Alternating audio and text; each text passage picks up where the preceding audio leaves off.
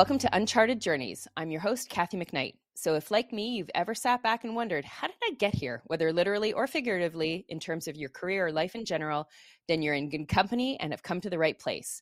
On Uncharted Journeys, you'll hear from amazing women about their straight and narrow, zigzaggy, and somewhere in between paths to success. Today's guest is a leading innovation arch- architect, author of 10 books, an in demand speaker, world traveler, fellow adventurer, and worthy scooter race opponent. I am so excited to have her on my show. Welcome, Carla Johnson. Hey, thank you. I and I forgot that that was our big competition, our scooters. Yeah, Cleveland yes. last year. Yeah. Yeah. Yeah. I'm not sure who won, but nobody died. So I think that's a successful race. Overall. I think that's a win, and I'm going to take it as that. So tell our audience a little bit more about yourself and what exactly is an innovation architect? You know, it's um, so what I have done is I have been a big fan of architecture all my career, and, and I'm sure we'll dig into how that came about.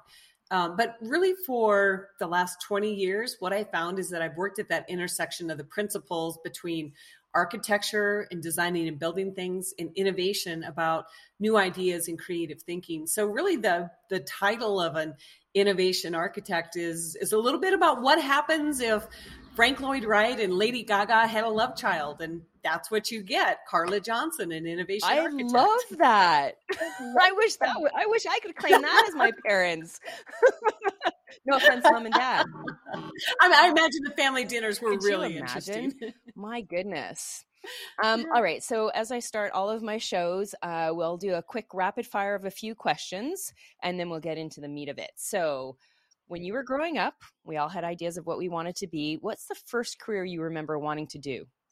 Oh, veterinarian. When I was a kid, I was crazy, animal crazy, particularly horses.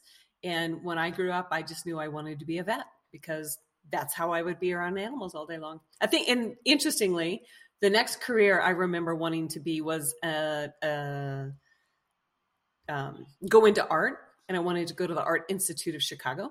Ah. I didn't know what I would do for a career. That's just what I wanted to study. And my dad asked me, my dad was an accountant for GE turned family farmer. And he said, like, what do you do with that kind of degree? Like, how do you get a job? And I'm like, I, I hadn't thought that far down the line. So I, I ended up starting to study electrical engineering in college. Oh my goodness. That okay, so I talk about zigzaggy routes. That's um that's amazing.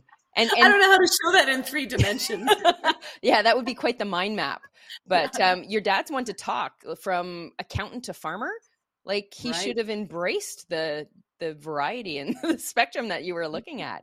All right. So who was the first big influencer in your life? Oh, I'd say my mom. Oh, nice. Uh, my mom and probably her father, my grandfather, because they were just avid, avid lovers of travel. And my grandfather had immigrated from Denmark to the US when he was a mere 14 years old. He came with uh, two aunts to come stay with the family. And I think it's always the storytelling that he would do and then how he planted that love of travel and just curiosity of the world that my mom had as as she raised us five kids. I'm the youngest of five kids. Youngest of five. Okay. Yeah. Well, that says a lot actually. Um, so what song epitomizes your career path? And you can't say long and winding oh. road. no, no, no. I would actually say Jimmy Buffett's uh, changes in attitude, changes in latitude, or oh, maybe it's the other way nice. around: changes in latitude, changes in attitude. Because I, I think as we change, you know, uh, literally or metaphorically our latitude in life. It really changes how we look at what we do and what we want to do, and probably our place in the world.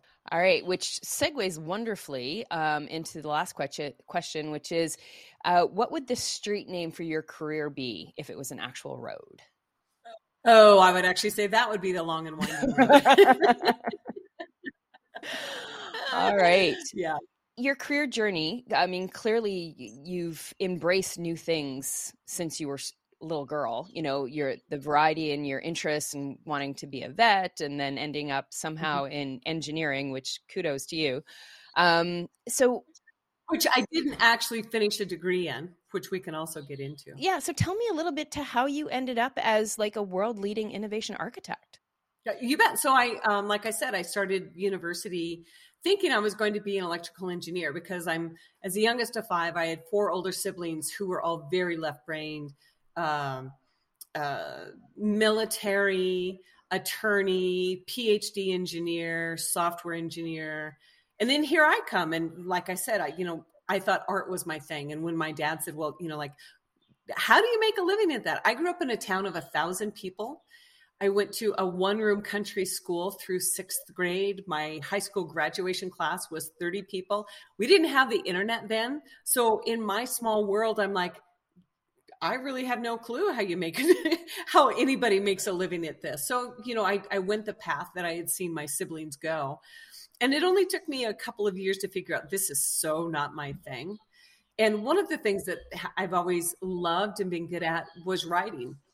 And so I knew I wanted to go into something along that line, but I had an undergraduate professor who was an amazing storyteller when it came to history and really sparked my love in history. So I have an undergraduate degree in history and business, and then I have a graduate degree in in history.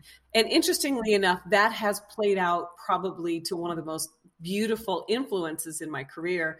When I graduated, uh, along the way, I worked my way through college. One of my first jobs was doing marketing for an architecture firm.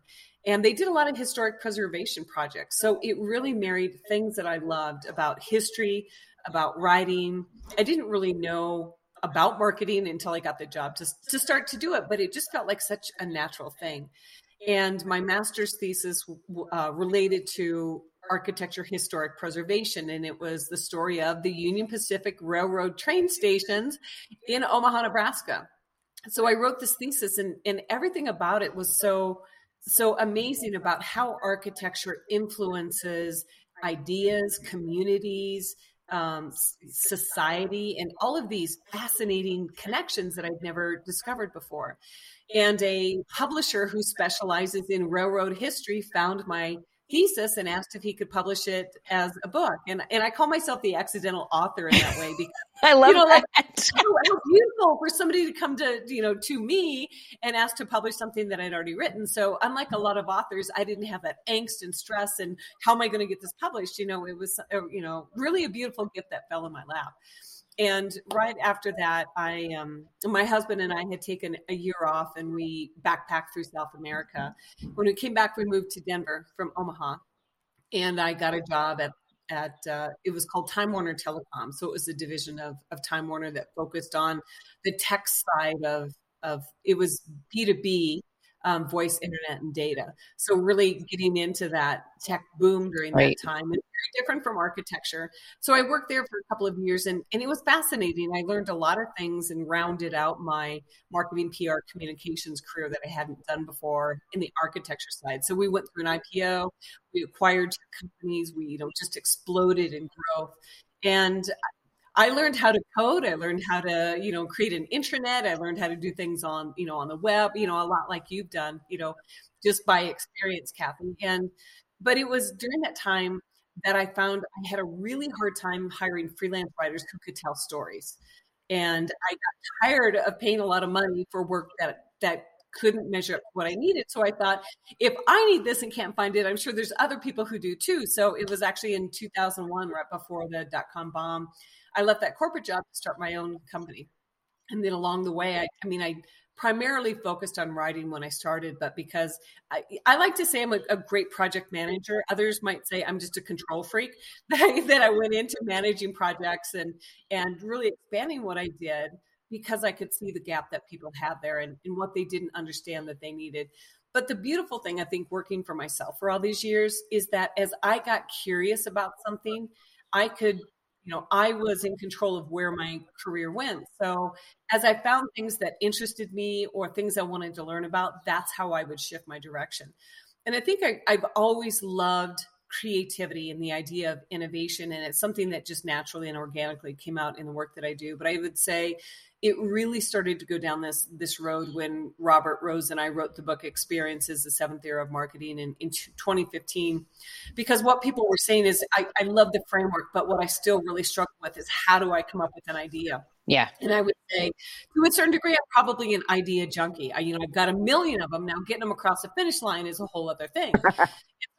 you know, as, as many people do. But so, what I sought to do with the book that I wrote, Rethink Innovation, is to ask the question: Is the ability to come up with great ideas that actually have an impact that you can execute something that can be learned and the answer is yes and so that's what i've been spending my time is as an innovation architect is teaching people essentially a framework from how they take inspiration, just like architects do. You think about some of the designs that people like Renzo Piano have done, or you mm-hmm. know Frank Gehry, and it's absolutely drawn on inspiration from around them and how it all comes into a physical manifestation. So teaching that from the from the perspective of, of innovation and how people can do that same thing. It, like you said, we've had so many parallels, and you know what? People who argue the control freak versus PM they just don't get it. That's all I'm going to say is they just don't get it. You need right. that kind of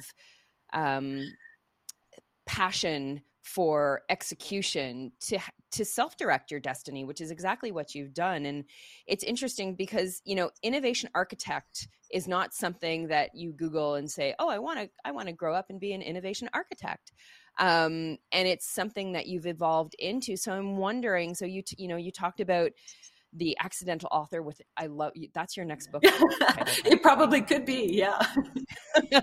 Um, and the combination of creativity and, and innovation and, and being an idea junkie.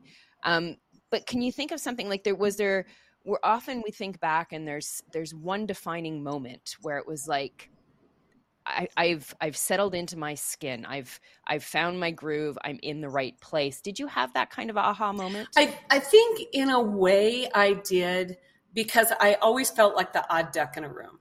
Um, when mm-hmm. you're and I've read research on this where it says if you're a child uh, in a family with odd numbered siblings, you know, you're the third, fifth, seventh, whatever. I, you know, feel sorry for the mom where it's the ninth, 11th, and 13th or whatever.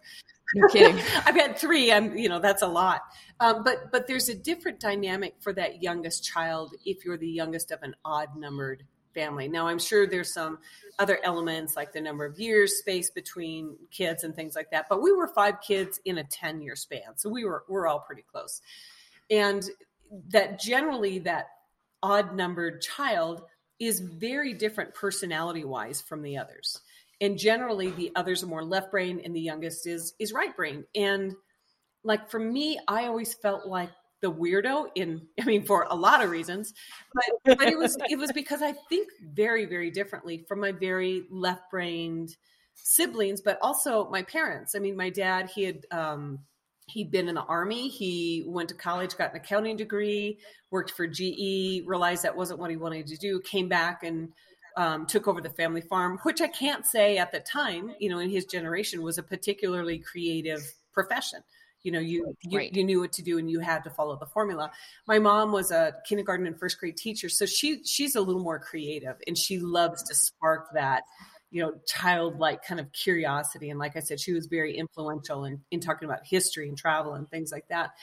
But i think growing up and and even in the jobs that i had i found that i was trying to mold myself into what i thought i should be based on what my family was like rather than who i really was.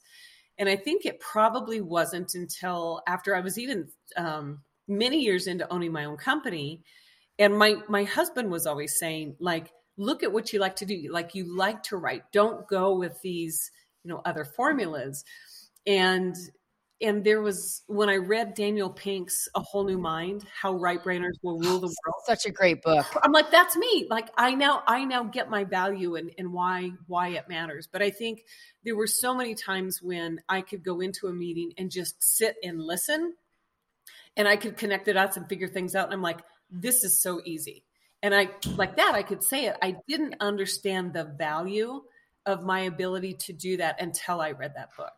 And I've, I've met Daniel Pink several times and heard him speak. And I, t- one time I brought my copy of A Whole New Mind for him to sign. I said, I keep buying this and giving it away. So I want one that you sign so that I, I don't give that one away. But I think it's, it's an underappreciation or a lack of understanding for how critically important this type of thinking is, and especially with creativity and, and innovation, and even how we define it and expect it to behave or where it lives in organizations. I think this this understanding that I now have after reading that book that was a huge aha, and I've just been able to to grow it and uh, and I think finally articulate why and how that matters to organizations. And I think that's why I feel like I'm really starting, you know, after all these years, like really hitting my stride with understanding what I love, what has that value, and, and how I explain it. Well, I mean, we're both so fortunate and be able to do what we love to do and get paid for it, right? And that we're actually, you know, no, we're not, you know, curing cancer, but yeah. we do make an impact. I mean, we do the companies that we work with, there's a difference after we've worked with them. So talk to me a little bit about your what your current role is like you know what what gets you jazzed and get and i don't know if you're a morning person or not but what gets you up in the morning? And if it's a cup of coffee or cappuccino i totally get that. But like what are some of the challenges and the compromises? Because we can't do just the stuff we like to do unfortunately. Yeah. um, those who have figured that magic out need to write a book. Yeah. um, but you know what's it like you know, I, I think the thing that really excites me the most is when somebody's come to a speech that I've given, a workshop that I've given, or I've worked with them as a consultant, and they come back and say, "Here's here's what we've done, change, do differently, think differently because of something you said taught us or we heard you know i encourage them to do. Because one of my goals as i as i dug into innovation and creative thinking is to teach a million people how to become innovative thinkers. And it sounds like a big ambitious goal but i feel that there is such a hunger for this especially right now in the world that it's it's one of those things that you can spark and it's and it's just exploding and so when people come back to me, uh, like I talked to a guy a couple of weeks ago, he had come to a two day workshop that I did on, on my five step process for my book. And he said, I just want to tell you that we have done this with our clients and we're getting better results faster that have wow. a bigger impact than we did before. So, so like, that's why I do the thing is because it, it really excites me to see the impact that people have. And, and there was another woman who was in that workshop, and she said now every month they have specific exercises where people in it's a marketing agency everybody in the agency has an assignment like you get you know an afternoon a morning four hours off one day a month for you to go out and explore to be curious to do something different that you wouldn't normally do and then come back and report back and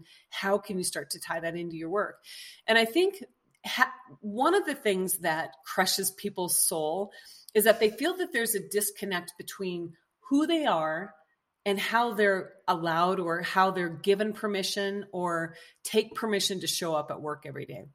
And I think the more that I can teach them that that space should be smaller and smaller and smaller and when it you know becomes the same thing they actually do better work that makes them feel happier that that delivers better results you know so the company's happier they're happier as a person and and they really feel like they're showing up as as who they are. And i think there's too many people every day who show up and think okay well i'll put that part of me aside and now i'll show up like i'm supposed to. And and it's we see it with people's exhaustion with people's overwhelm not having that space to be who you are to you know experience the world to do different things to have a creative expression is really hurting everything about the work that we have going on around us now. Yeah and you know you talk about that that room to breathe and the room to grow and and to think outside of what you do and be encouraged to do that. Um, so you're a mama three you're an author you're your own business leader. Um, you speak at a bunch of different conferences. I see you all over the place. what are the, some of the challenges and compromises? Not just today, because our, I mean, I'm not saying I'm not saying the c word. Our world has changed so much over the last two years, but we've changed as women. We've really, you know, the careers that we're pursuing and the things that we're doing they weren't being done in the concentration that they were that they are now you know? There's there's mm-hmm. nothing stopping us but we're still bumping into different challenges and compromises and are you still like what are you seeing in that today? Like are there are there still things that you're like oh if only. Yeah i, I think it's i think it's the i think it's two-sided. I think one is there, as we know, there isn't enough diversity in companies across the board and diversity of opinions. But I also, and this can be, it was hard for me to hear and realize, but I think women don't ask for enough. And and I'll give you an example. Like I've done programming for events. Rarely ever have I ever had a man tell me no. But I'll be honest, it's really hard to get a woman to even respond most times. And if if we are going to change this dynamic, we as women have a responsibility to show up and to believe in ourselves or help lift up somebody else. And it's not just women. I mean, you know, there's there's two sides to the coin, but I think part of what I see consistently is women being afraid to ask for more. And I think I learned how important this was from a colleague named Dia Bondi and she she's a fascinating woman. And she has she took um i think about every seven years ish or so she takes sort of a sabbatical year like works less and digs into something she's always been curious about. Well she went to auctioneering school a number of years ago. Only she's from california only woman in auctioneering school in Oklahoma. And it's the big, you know, the full 10 gallon right. hats, you know, the big dinner plate belt buckles. And here's little Dia showing up from California and, and learning literally how to ask for things like an auctioneer because what does an auctioneer do? They keep asking. It's more and more yep. and more and more. And her ability to take that mentality into the work that we do every day and what i've learned from her. And she has her own you know formula about how we get comfortable with the uncomfortableness of asking for more and more whatever that more is. And i think many times what i learned is asking for more doesn't mean putting more on my plate. It may be asking for more help, asking for more free time, asking for more, you know, space to do the work that that I want to do. And so, sometimes it's asking for myself. But I think that's that's a big thing that really has made a difference. Like you said, I mean, lots of parents are, are very busy and, and women many times are the primary, you know, housekeepers or uh, children primary caregivers and but i think we do have an opportunity for space that we don't even ask of for ourselves. Like I, I talk about how one of my greatest learnings as a parent was walking someplace with my kids when they were little because when you're a grown up like you start here and you have a destination and that's where you're going right? But when you're a kid it's like oh my gosh look at these ants and what they're doing in the sidewalk. And, and you just are forced to go you know, unless you want to, you know, otherwise it makes you a crazy person. And I think taking advantage and and looking for those things and asking yourself, where do I have spaces in the day that can help me be more observant, that can help me look at what's going on and ask myself some questions. Is this what I want? Um, and if i don't how do i change it i think that's really important yeah i, I love that the, you know kids are uh, a continual source of education um, some Absolutely. of the best insights and um, just truths that come out of it. And when you talk about going for a walk with your kids, it takes me back to um, you know the old school Saturday comics, Family Circle Circus. And yes. Billy, when mom called Billy in from the yard and it's like, where have you been? I called you in 15 minutes ago. He's like, well, I came straight here. But meanwhile, you know, he's gone up the tree and he's gone around the block and he's, you know, playing with the dog. And yeah, so I think that's, um, I couldn't agree with you more. I mean, it, and it's, it's exactly that. It's not that you're always asking for things or for more, but sometimes it's just asking so that you can find that balance. Yeah. Um, you know, I usually ask, you know, great piece of advice, life, career, happiness. I think, you know, asking for help when you need it, asking for what you want, asking for what you need. Great advice. Anything else? Any other, you know, tidbits from uh that you'd like to share? You know what? And I think this is something that I'm always working on, but it's so important and again under underrated and underappreciated is sleep. And I think we prioritize everything but sleep. And this is something that I'm I'm really learning as I get more and more sleep. I'm like, wow, the world looks completely different. And some people may say, I don't have time for sleep, or I'll sleep when I'm dead, or you don't understand my schedule. it's a matter of priorities. And, and when you do prioritize sleep and you get more sleep, like I feel like a whole new person. And I'm only up to averaging seven hours a night. Like, so, because I ran on four and five hours a night yeah. for years. And you can't properly function, think, do anything when it's like that. And, and I can guarantee as, as I prioritize, there's a whole lot of junk in my day that I've gotten rid of yeah. to make time for this. Yeah, yeah. that's amazing. Um, sleep is definitely underrated. Um, like uh-huh. you, I, you know, it was almost a, a, point of pride where it's like, oh yeah, you know what, five, six hours, I'm good to go. I worked with an individual who literally boasted that he slept three hours a night. I'm like, you've got three kids, you're running a business, and you're sleeping three hours a night. You're not doing anybody any and, favors. And and, and it was yeah exactly and, and it was also a learning from my kids like my kids have great sleep habits yeah you know they're tired they just go to bed. I know, isn't that amazing? Always been, yeah, since they were little, and you know, if they don't, they don't feel this urge to keep doing yeah. and going and going, and because they they somehow I taught them, my husband and I taught them how to care for themselves, but it's uh you know, it was uh, well, you need to do that, but I've got things to do. Yes, and really looking. At yeah. It. Do I? Yes. Yeah. Speaking of sleep, I was on a red eye last night, so after we talk, that's where I'm going. yeah, um, exactly. So thank you so much, Carla. This has just been fantastic. I can't wait to see you again and, and take on another scooter challenge. Um, Absolutely, that's so fun. Where can the audience find you? My website is carlajohnson.co. There's no M. It's Carla with a C. I say carlajohnson.co because CO stands for the great state of Colorado, where I live. Um, that's the best place. You can always connect with me on LinkedIn. I love it. If you've heard me, like on Kathy's podcast, connect with me on LinkedIn and, and let me know because, again, I'd love to hear if there's something that I talked about that resonated with people.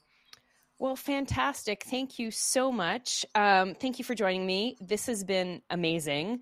Um, I love talking with you, and I can't wait until we're. I'm. I'm hoping it's, it's not just content marketing world, which is until September. I'm hoping maybe our, our paths cross. I'll try and find a way to get yeah. to Denver. Um, but thank you again, and thanks to our listeners uh, for listening to the Uncharted Journeys uh, with me, your host, Kathy McKnight. I hope you enjoyed the conversation with Carla and hearing about her amazing journey. Um, if you're keen to hear more amazing stories from amazing women, uh, join me next week when I will be speaking with Neha Sampat, who is the CEO of Contentstack and a serial entrepreneur. Um, and she's going to share with us some of her adventures and things that she's done over her amazing career. Um, as always, you can head over to unchartedjourneys.net uh, to sign up for announcements and and uh, follow our little uh, podcast here, as well as check out the links and resources in the show notes. So, thank you again for listening, and see you next time. And until then, enjoy the journey.